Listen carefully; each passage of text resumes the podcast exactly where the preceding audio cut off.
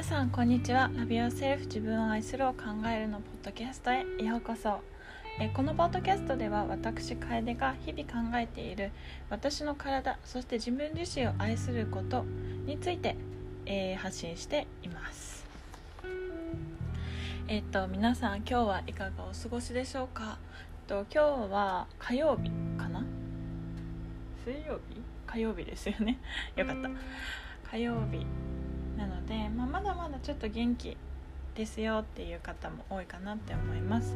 えー、っとちょっと疲れたなっていう方私がそうなんですけどは、えー、お疲れ様です、えー、とってももう生きてるだけで偉いのであの疲れたなって思う日は是非自分を甘やかして美味しいものを食べたりとかこう見たかった映画を見たりとかしてこうちゃんと息抜きをしながら日々をあの乗り越えていてくださいね。で私ちょっと今疲れてるって言ったんですけど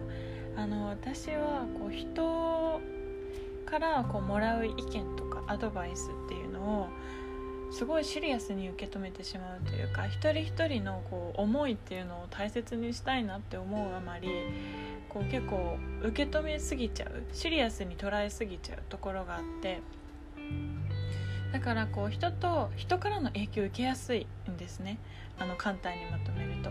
なのであのポジティブな自分の考えととっても違くてそれなんか自分の考えに合ったアドバイスとかパワーとかをもらえたらもうめちゃくちゃ頑張れるんですけど逆にちょっと自分とずれた考え方とか視点からこうアドバイスされた時にあのそれも何て言うんですかねそれは自分のこう考えとか視野を広げてくれる考え方なのですごい大切だなって思うんですけどそこをこう結構こうあまりにも、うん、真面目に捉えすぎてしまってそしたらなんか私のこの考えとかこうこうやってやっていきたいっていうものがなんか本当は間違ってるんじゃないかなってこういう考えにとらわれてしまうことがあるんですね。でそういう時にあの大切なのは受け流すっていうことは自分実は大切なことなんだよっていうこうマインドを自分の中に持っとくことだなって思ってちょっと今日はこれについて話したいなって思いました。なんか受け流すって何て言うんだろうな。なんかあんまいい意味では使われないじゃないですか。なんかちゃんと人の話を聞いてないとかなんかこっちはあなたのためを思ってるのになんでその適当にしか聞いてないのみたいな思うと思うんですけどなんか一種の防衛手段だなって思ってるんですよね。なんか多分真面目な人とかこう人からの影響を受けやすい人、うん、だから私みたいなタイプの人にはすごいわかると思うんですけど本当にこう人の意見を聞くたびに揺れるんですよ。なんか確かにこの考えにもこういいところあるなとか結構私人のいい面を見ようとするので人の考え方も結構ポジティブになるほどそういう面があるんだそれはすごいいい点だねってこういいところを見るようにするんですね。でするとなんか全部よく見えちゃうんですよ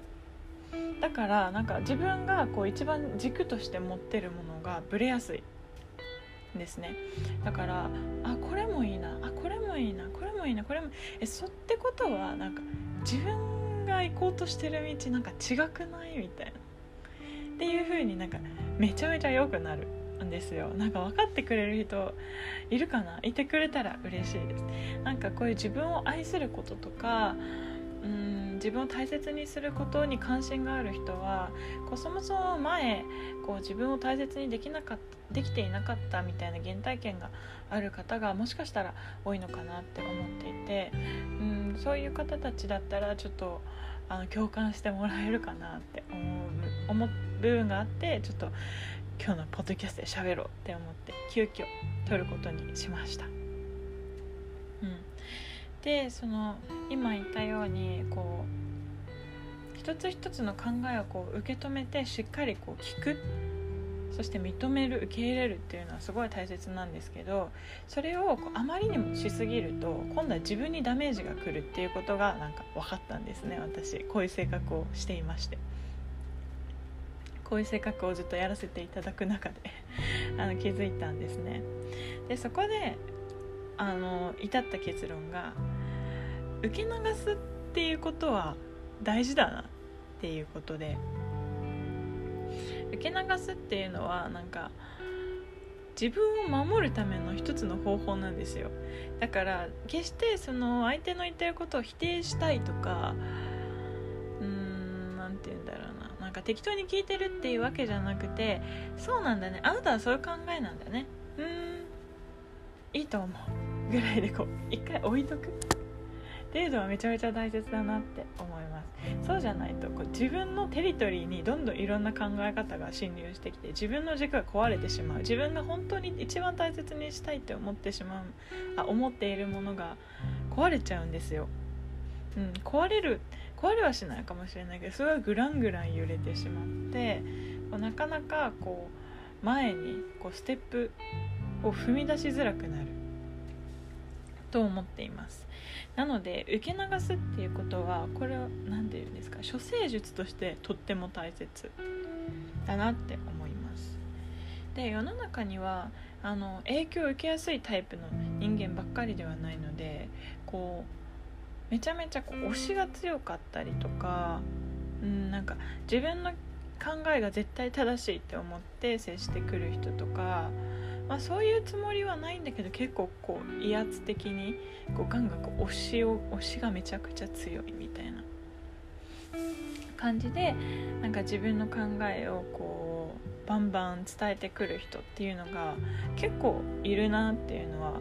あの自分のフィールド外の人と自分のフィールド外っていうか自分のタイプ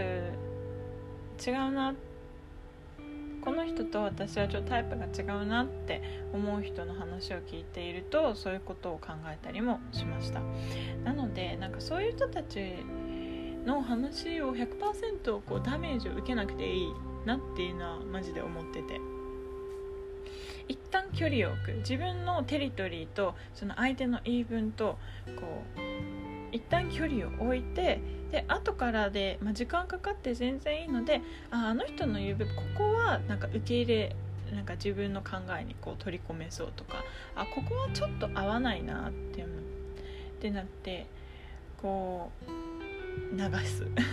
あなんか違う部分は違う部分で「ふんそうなんだ」で終わる。そこからもう何も執着しない。その相手の考え方に。っていうのがあのすごいおすすめです。うん、やっぱり真面目な人ほどこう全員の意見をちゃんと聞かなきゃとかちゃんとこう学びに生かさなきゃとか思いがちなんですけどなんかもっと気楽に構えていいかなって思っていて、うん、なんか言っちゃえばもっと適当でいいと思うんですよね。うん、もっと適当に生きるっていうのをあのするためにこの受け流すっていうことを生活の中に取り入れるそっちの方がこういろんなこう考えに縛られずに生きていけると思いますし、うん、そのくらいのこう軽さを持ってた方がこう新しい考えにもこうどんどんどんどんチャレンジしていきやすいと思うんですよね。なのでこう人生こうやっぱり長いのでその中で自分の考えと違うなって思う人にめちゃくちゃ出会うと思います。私も今までも出会ってきたしきっとこれからもたくさんなんかむしろ自分の考えよりも自分の考えに近い人よりも自分の考えに合わない人の方が多分多いと思うんですね。でその時にその相手の考え方を理解するとか受け入れる認める姿勢はもちろん大切にしたいなってあの思っているんですけれどもなんかそれをこう自分のテリトリーまでに持ち込まない。あなたはそう思うんだ。でも私はこう思うから私はこっちの道を行くね。っていうぐらいのマインドでいてほしいなって思います。でこれ難しいのはなんかもう自分がその道を確定しているならいいんですけど自分自身の中でも考えがこう割れていてなんかどうしようかなって迷ってた時にそういう攻撃を受けると もうめちゃめちゃ崩れそうになるんですよね。やっぱりそっちがいいのかみたいな。私はこっちかなって思ってたんだけどでもやっぱりこっちだよなみたいな感じでこうそういうなんか不安定な状態をさらに揺らされるっていう時が一番しんどいと思います。でもその時もあの一旦距離を置いてみてそうあの相手の話相手の主張の何があの自分はその通りだなって思って何はなんかちょっとずれなんか自分の意見と合わないなって思ったのかっていうのを一回冷静に整理した上で自分の中に取り入れる、うん、で判断材料にしていく。っていうのが大切なんじゃないかなって思いました。うん、なんか最近あの私自身にもこういう出来事があってうーんなんかその人はもうそれが正しいっていう世界の中で生きてるからなんかちょっと違うんじゃないかなって思ってるこう私の立場とこう意見がとすごいずれるんですよね。平行線をたどるというか、うん、それでうん結構推しが強い人だったのでこうどんどんどんどんこう自分の意見を押されて私あの推し強くないっていうか強くしたいとも思っていないのでああそうなんだって言われてる言われてるうちにこうどんどんどんどんこう辛くなってしまったので今回この話をシェアしました。うん、私はこう後々こう後からいろいろ整理して解決するタイプなんですけどもうちょっとこうその場でシャシャってこう対応できたらいいなって思っていてその時にこの受け流すっていう技術は使えるんじゃないかなって思ってこう結構自分自身の振り返りとしても今回このお話をさせてもらいました。うん、なんか私に似たタイプの人？人からの影響を結構受けやすかったりとか、結構物事を何でも真面目に取り組んでしまう人、うん、というかこう結構シリアスに捉えすぎてしまう人には結構おすすめの方法だと思うのでもしあの同じような体験をされてちょっとしんどいなって思うことがあった人は是非この考え方実践してみてください。はい。えーと、そしたら今日のポッドキャストはここまでになります。本当はあのおすすめの映画を紹介したかったんですけどちょっとどうしてもなんか自分のためにも今このエピソード話しておきたかったのでまずこっちをあげます。で明日がまあもしかしたら今日2本撮るかもしれないんですけどそこであの映画の紹介はさせていただきたいなって思います。なのでちょっと映画を聴きたかった人はごめんなさい、えー、と次出すので次ぜひ聴いてもらえればと思います。